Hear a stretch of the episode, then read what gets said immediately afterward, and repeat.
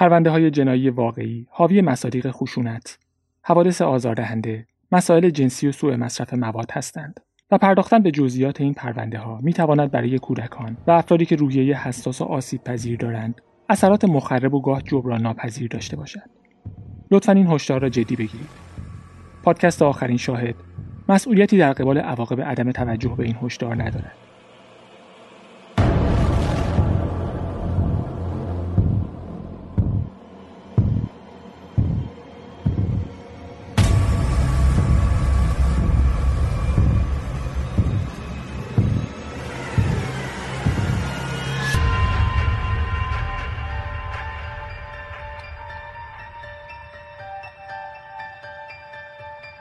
سلام.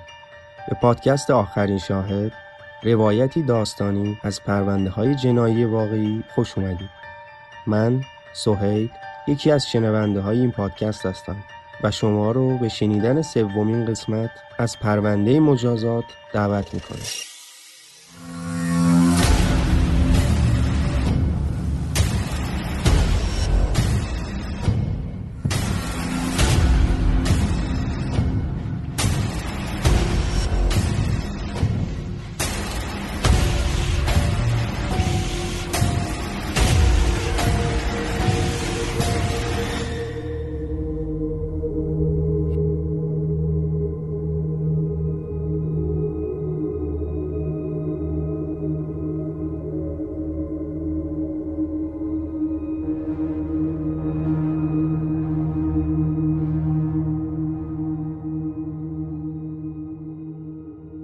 دهم آوریل 1955 وقتی روس الیس بیرون یک کافه تو شمال لندن دوست پسر نصف و نیمش دیوید بلیکلی رو با 6 گلوله به قتل رسوند.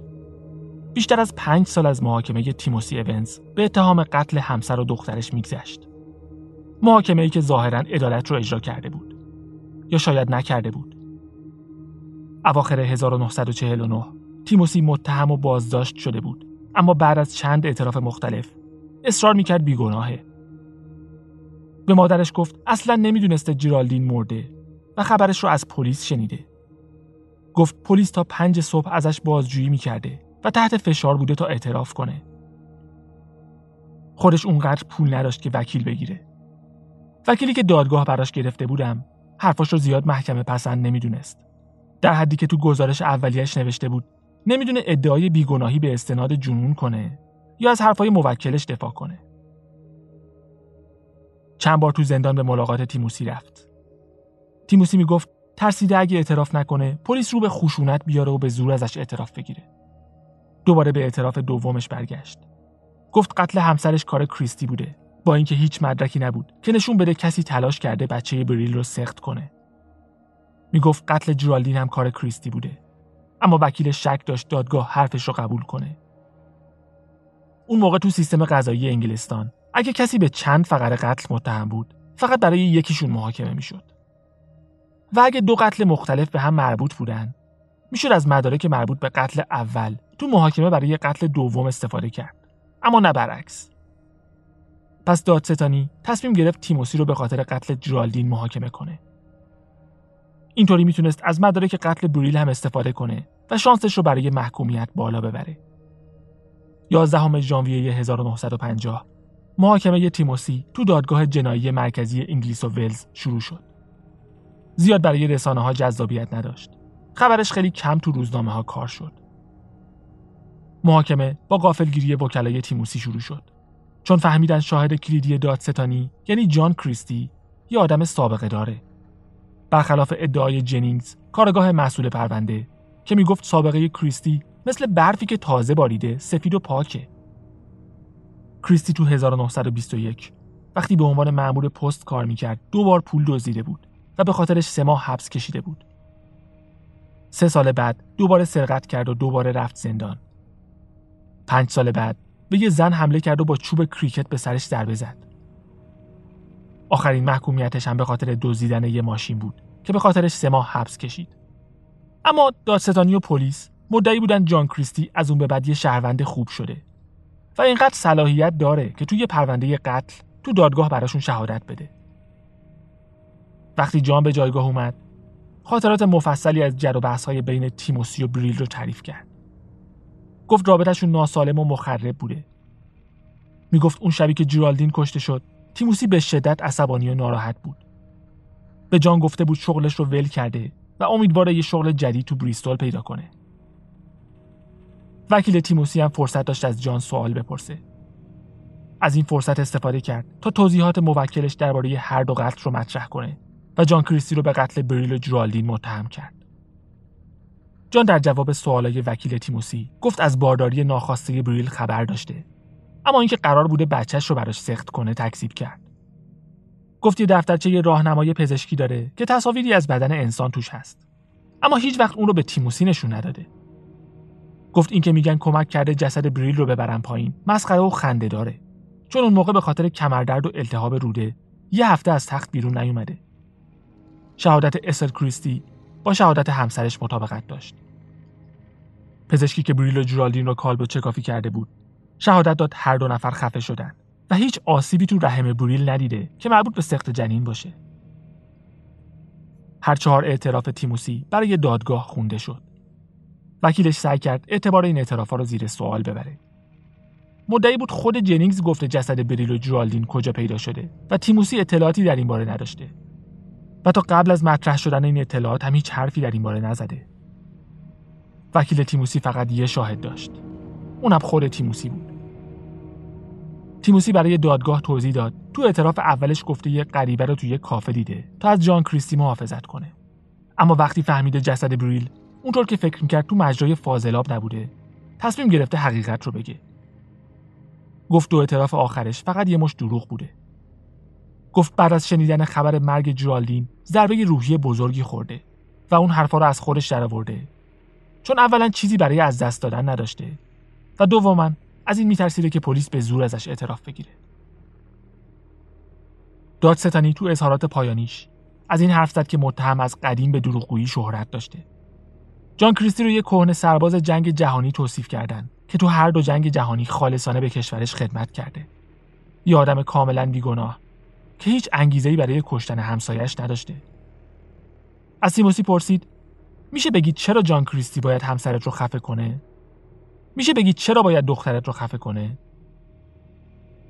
رو به هیئت منصفه کرد و گفت حتی اگه جان کریستی مسئول مرگ بریل بوده چرا باید دو روز بعد به آپارتمانشون بره؟ و یه دختر بچه بیگناه 14 ماهه که تو گهوارش خوابیده رو خفه کنه. چطور یه دروغگوی بلفتره که هر وقت و هر کجا دلش بخواد دروغ میگه؟ نمی‌تونه یه جواب برای این سوال از خودش بسازه. اظهارات پایانی وکیل تیموسی طولانی تر بود. گفت موکلش برخلاف جان کریستی هیچ سوء سابقه ای نداره. گفت بخشایی از صحبت موکلش چیزی نیست که یه آدم بی سواد و بدون تحصیلات بتونه از خودش در بیاره.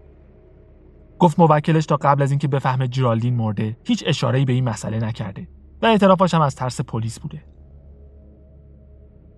بعد از تموم شدن حرفای دادستانی و وکیل تیموسی قاضی به هیئت منصفه یادآوری کرد فقط باید درباره قتل جرالدین به جنبندی برسن.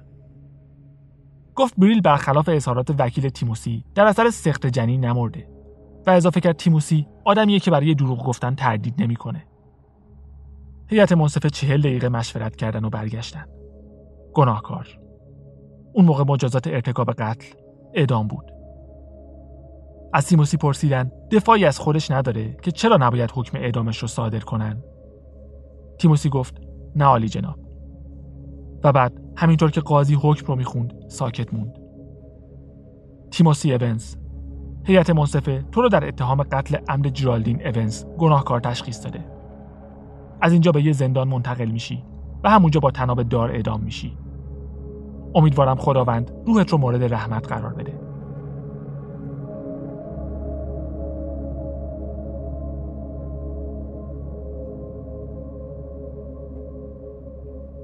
تیموسی به یه زندان تو شمال لندن منتقل شد تا نوبت اعدامش برسه. یه زندانی نمونه بود و بیشتر نگهبانا هم دوستش داشتن. یکی از نگهبانا می‌گفت طوری از همسر و دخترش حرف می‌زنه انگار فراموش کرده چه اتفاقی براشون افتاده یکی دیگه می‌گفت همیشه با احترام از همسرش یاد می‌کرد بیشتر زمانش رو تو سلول به ورق بازی یا صحبت درباره فوتبال و بوکس با زندانیای دیگه میگذروند اعتقاد جدیدی به مسیحیت پیدا کرده بود. هر هفته تو مراسم عشا شرکت می‌کرد و یه کیشیش هم مرتب به ملاقاتش میومد. مادرش و خواهرش مرتب بهش سر می‌زدن. همچنان اصرار داشت بیگناه و چند ماه بعد از محاکمه درخواست تجدید نظر کرد. مدعی بود اطلاعات مربوط به قتل بریل نباید تو محاکمه استفاده می شده و اینکه قاضی به هیئت منصفه جهت داده تا گناهکار اعلامش کنن. درخواستش رد شد. این بارم واکنش خاصی به حکمش نشون نداد. اما وقتی به سلولش برگشت، بیقرار بود و مرتب این طرف و اون طرف می‌رفت. اجرای حکم برای نهم مارس 1950 برنامه ریزی شده بود. پنج روز قبل از اجرای حکم یه هیئت پزشکی باید تایید می‌کردن سلامت عقلی داره و مشکل روانی نداره. دوباره مدعی شد بیگناهه. گفت اعتراف کردم چون برام مهم نبود چی میشه. هیئت پزشکی سلامت عقلش رو تایید کرد. دو روز قبل از اجرای حکم مادرش و خواهرش به ملاقاتش رفتن. مادرش گفت ما هر کاری از دستمون برمیومد کردیم. نگران نباش. میری بهشت. خواهر بزرگترش بعد از رفتن بقیه ازش پرسید. ببین تیم دیگه چیزی برای از دست دادن نداری. به هم حقیقت رو بگو. کار تو بود یا نه؟ تیموسی گفت کار من نبود. کار کریستی بود. نهم مارس قبل از اجرای حکمش با یک کشیش حرف زد و ساعت نه صبح اعدام شد. جسدش توی قبر بینامونشون تو زندان دفن شد و خبر اعدامش هم به تیتر روزنامه ها نرسید.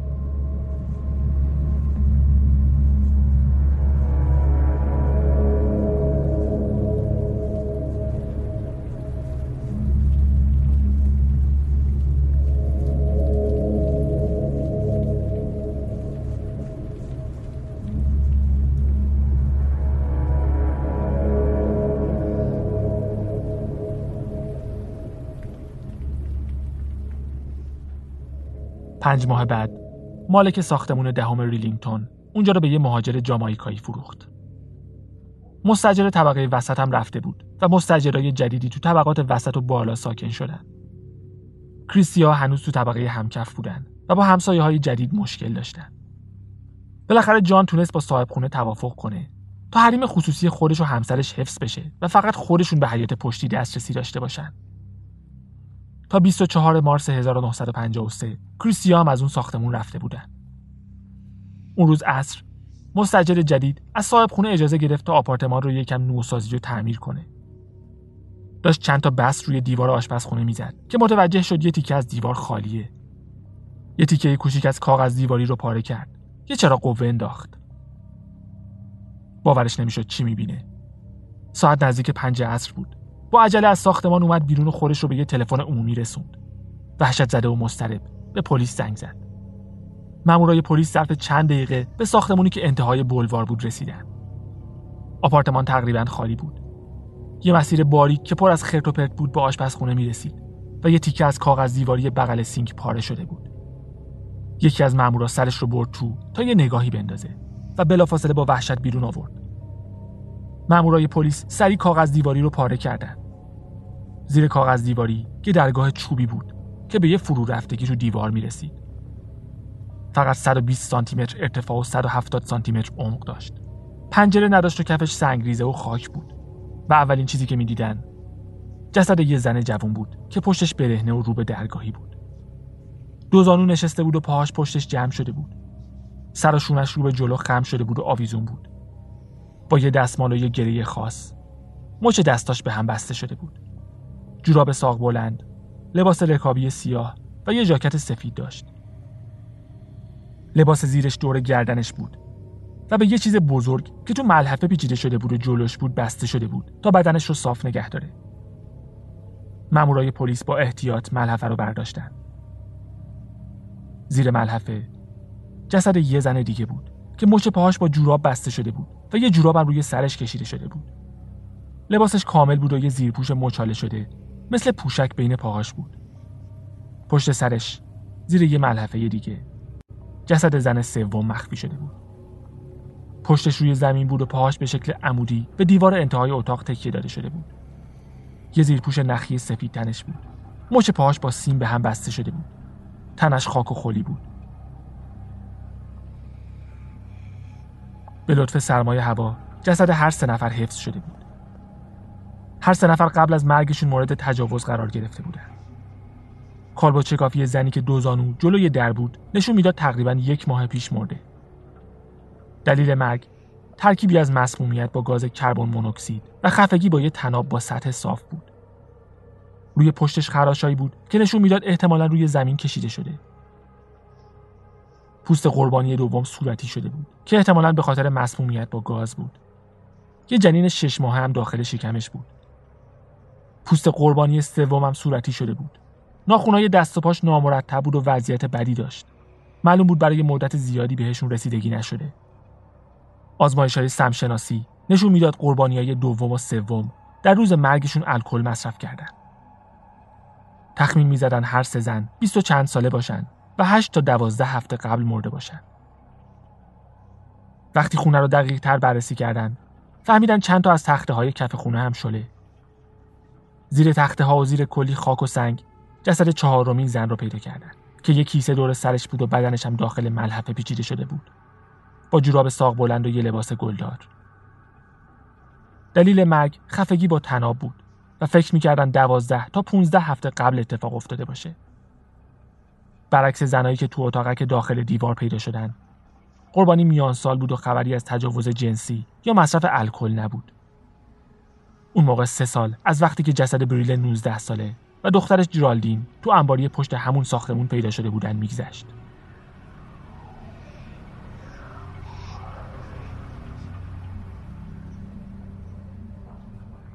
بر اساس چیزی که همسایه ها و مالک ساختمون می‌گفتن جان کریستی 20 مارس 1953 یعنی چهار روز قبل از پیدا شدن اجساد از اونجا رفته بود.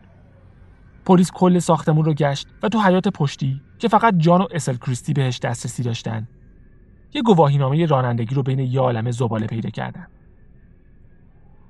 وقتی صاحب گواهینامه رو پیدا کردن فهمیدن چند وقت دوست دختر 27 سالش ناپدید شده. دختری به اسم هکتورینا که اصالتا اسکاتلندی و از یه خانواده پرجمعیت بود. تو 1948 به لندن اومدن. پدرش می‌گفت هکتورینا دختر شادی بود و بیشتر شبا رو کنار والدینش میگذروند. تو 23 سالگی یه دختر به دنیا آورد و تو 1951 با یه نظامی مهاجر که تو پورتسموس خدمت می‌کرد ازدواج کرد. رابطهشون خیلی زود تموم شد چون همسرش مجبور شد برگرده کشورش. نوامبر 1952 پدر و مادرش برگشتن اسکاتلند و دختر هکتورینا رو هم با خودشون بردن. اما هکتورینا به زندگی تو لندن ادامه داد و با همون مردی دوست شد که پلیس گواهی نامش رو پیدا کرد. می‌خواستن با هم زندگی کنن. اما چون پول نداشتن خونه پیدا نمی‌کردن. سوم مارس 1953 یه مرد میان سال به هکتورینا گفت یه اتاق برای اجاره داره. همون شب هکتورینا و دوست پسرش از ساختمون دهم ریلینگتون دیدن کردن تا اتاق اضافی طبقه همکف رو اجاره کنن. مرد که خودش رو جان کریستی معرفی کرده بود و انگار از دیدن دوست پسر هکتورینا جا خورده بود. بهشون اجازه داد موقتا تو همون آپارتمان بمونن. اما حق نداشتن روی یه تخت بخوابن. گفت اگه همسرش بفهمه یه زوج ازدواج نکرده تو خونش کنار هم خوابیدن. ناراحت میشه. اون زوج سه شب خونه جان کریستی موندن. جان صبح ششم مارس هکتورینا رو تو خیابون دید و ازش خواست عصر بیاد خونش. هکتورینا با دوست پسرش توی کافه قرار گذاشت. اما هیچ وقت به اون کافه نرفت. دوست پسرش سراغش رو از جان کریستی گرفت. اما جان می‌گفت هکتورینا اصلا اونجا نیومده. خونه بوی عجیبی می‌داد اما زیاد توجه نکرد. به پیشنهاد جان تا نه شب دو نفری دنبال هکتورینا میگشتن. تو روزای بعدم جان پیگیر بود و خبر هکتورینا رو از دوست پسرش می‌گرفت.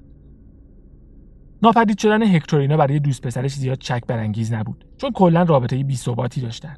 اما برادر هکتورینا گم شدنش رو به پلیس گزارش کرده بود.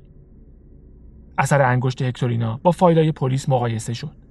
معلوم شد زنی که دوزانو جلوی در اتاقک نشونده شده بود همون هکتوریناست. اثر انگشت دو زن دیگه هم بررسی شد. نفر وسط یه دختر 25 ساله به اسم ریدا بود که تو ایرلند شمالی بزرگ شده بود. ریدا زندگی سختی داشت و به خاطر خلافای کوچیک و متعدد مدام با پلیس درگیر بود. تو 21 سالگی مدتی توی آسایشگاه روانی بستری بود و چند وقت بعد یه پسر به دنیا آورد. پسرش تمام زندگیش بود. به خاطر همین وقتی تو دو سالگی پسرش رو ازش گرفتن ضربه بزرگی خورد. اکتبر 1952 برای پیدا کردن کار به لندن اومد و یه اتاق برای خودش پیدا کرد. شغلای مختلفی رو امتحان کرد.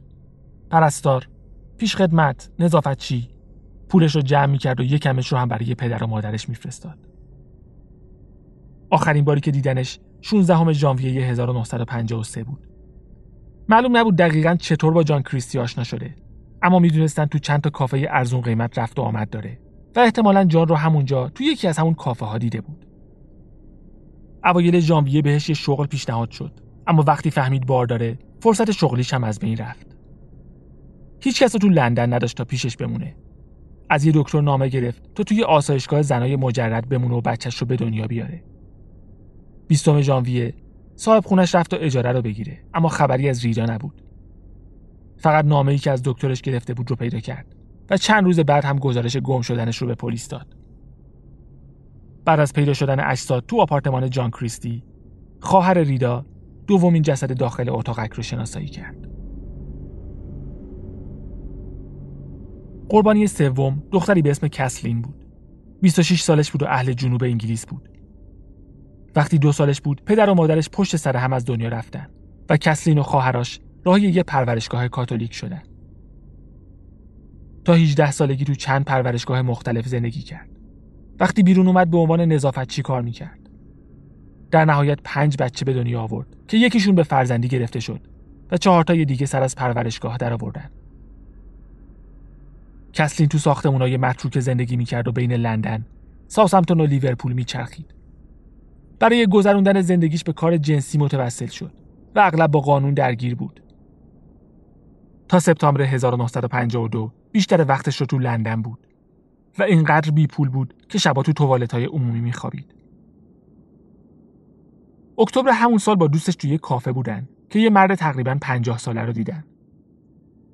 مرد لبای باریکی داشت و وقتی حرف می‌زد زبونش رو روی لبش می‌کشید.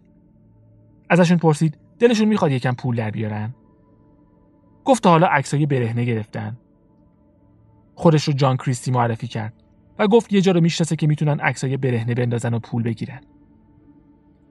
اوایل دسامبر دوباره کریستی رو دیدن و قبول کردن به اتاقی که به استودیو تبدیل کرده بود برن. دوست کسلین برهنه روی تخت دراز کشید و کریستی ازش عکس گرفت. بعد خودش هم لباسش رو در آورد و روی تخت رفت و از کسلین خواست ازشون عکس بگیره. رابطه جنسی در کار نبود و کریستی به هر کدومشون یه پوند دستمزد داد. چند وقت بعد کسلین به یه نفر گفت مردی به اسم کریستی رو دیده و دلش براش سوخته چون گفته همسرش از دنیا رفته. به کسلین قول داده بود چند تا از لباسای همسرش رو به اون بده. به یه نفرم گفته بود با یه مرد آشنا شده که بهش پیشنهاد کار کرده. شنبه دهم ژانویه کسلین و دوستش توی کافه نشسته بودن که جان کریستی از راه رسید. براشون نوشیدنی خرید و کسلین که به شدت مست بود حوالی 9 تا ده شب از کافه بیرون رفت. آخرین بار در حالی دیده شد که به سمت یه ایستگاه اتوبوس می‌رفت.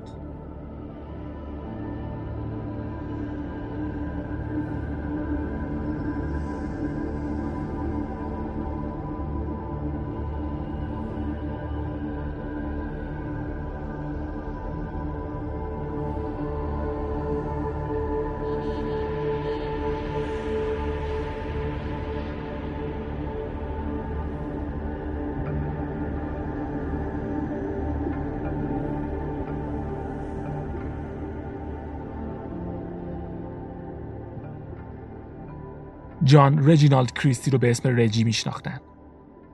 تو یورکشایر به دنیا اومد. چهارمین بچه از یه خانواده با شش فرزند و یه پدر و مادر به شدت سنتی. مادرش خیلی دوستش داشت. اما رابطش با پدرش زیاد خوب نبود. ساکت و منزوی بود و دوستای زیادی نداشت. از دید همسناش یه پسر بچه عجیب و غریب بود. خیلی زود وارد ارتش شد و تو جنگ جهانی اول سرباز پیاده نظام بود. تو فرانسه مجروح شد و یه ماه بستری بود. بعدا مدعی شد در اثر اون اتفاق شش ماه بیناییش رو از دست داده و سه سال و نیم طول کشیده تا دوباره بتونه حرف بزنه. هیچ مدرک پزشکی برای تایید حرفش وجود نداشت. اما همه می‌گفتن خیلی آروم حرف می‌زنه و صداش به زور بلند میشه. بعد از تموم شدن جنگ جهانی اول به یورکشایر برگشت. و تو 1920 با اسل ازدواج کرد.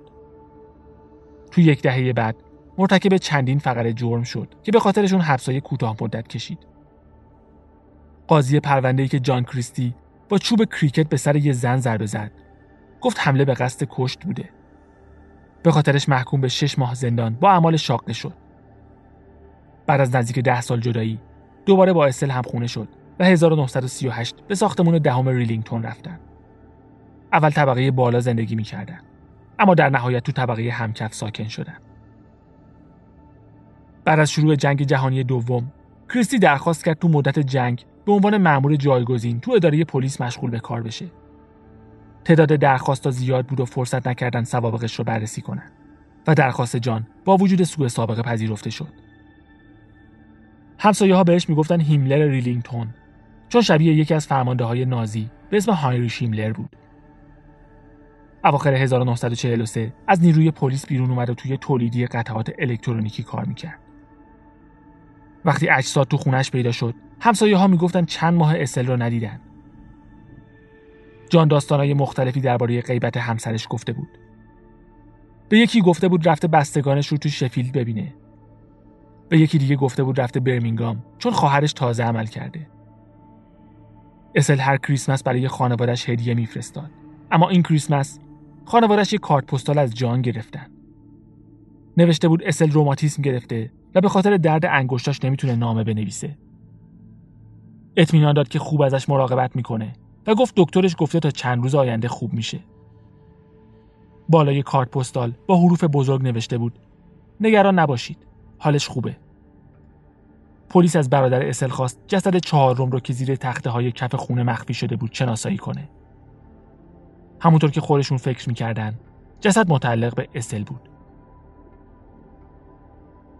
پلیس لندن در تلاش برای پیدا کردن جان کریستی یه آگهی تو روزنامه ها منتشر کرد تا مردم حواسشون باشه و شناساییش کنن.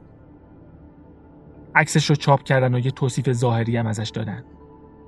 55 ساله 175 سانتی متر قد لاغر موهای تیره که بیشترش ریخته صورت اصلاح شده و دماغ کشیده جستجوی ساختمونم با کشف یه سری وسایل دیگه همراه بود مثل یه چمدون پر از لباسای جان کریستی و یه بطری پتاسیم سیانید. 27 مارس سه روز بعد از پیدا شدن اجساد پلیس جستجوی حیات پشتی رو شروع کرد. حیات تقریبا 20 متر بود و به غیر از چند تا بوته خشک و درخت لخت چیزی توش نبود. اولین چیزی که توجهشون رو جلب کرد یه تیکه از نرده های باغچه بود که به جای چوب با استخون رون پای یه انسان نگه داشته شده بود. معلوم بود خیلی وقت اونجاست. معلوم بود وقتی سه سال پیش جسد بریل و جورالدین رو از انباری درآوردن متوجهش نشدن. باغچه رو حفاری کردن و زیر یه بوته. تقریبا سی سانت پایینتر. یه سطل زباله پر از استخونهای انسان پیدا کردن. بازم به کندن ادامه دادن و چند سانتیمتر پایینتر اسکلت یه نفر دیگر رو پیدا کردن. استخونا رو بردن آزمایشگاه و کنار هم گذاشتن. دو اسکلت تقریبا کامل مربوط به دو زن. که یکیشون جمجمه و استخون رون نداشت. تخمین می‌زدن یکی بین 20 تا 30 سال سن داشته و اون یکی یکم مسنتر بوده. تو باغچه یه چیز دیگه هم پیدا شد. یه قوطی فلزی که داخلش موی آلت تناسلی چهار زن بود. فکر می‌کردن یکی متعلق به اسل بوده و دو تا مربوط به اجسادی که داخل باغچه پیدا شدن و شناسایی نشدن. اما هیچ کدوم با هکتورینا ریدا و کسلین مطابقت نداشت. ممکن بود یه یادگاری از قربانیاش باشه. یا شاید اونا رو از کارگره جنسی و با رضایت خودشون گرفته بود. در هر حال اینکه یه مرد معمولی لندنی زنا رو میکشته و جسدشون رو تو خونش نگه میداشته به تیتر اخبار تبدیل شد. اینکه دو نفر از قربانیا کارگر جنسی بودن باعث شد خیلیا فکر کنن انگیزه جان کریستی کشتن دخترای بد بوده. مثل Jack the Ripper که روسبی های لندنی رو میکشت. حتی بعضی اسمش رو گذاشته بودن. Ripper ریلینگتون. تا اینجا پلیس توی ساختمون سه واحدی که یه واحدش هم عملا متروکه بود دو نفر قاتل پیدا کرده بود که جفتشون بیشتر از یک فقره قتل مرتکب شدن. تصادف عجیبی بود. یا شاید هم اصلا تصادفی نبود. هفته های آینده. با ادامه مجموعه مجازات. از پادکست آخرین شاهد همراه باشید. تا شنبه آینده. مراقب خودتون باشید و به امید دیدار. Grave digger, grave digger, send me on my way. Release me to this earth within this shallow grave. Grave digger, grave digger, rest his weary bones. Help me on my way, don't let me die alone.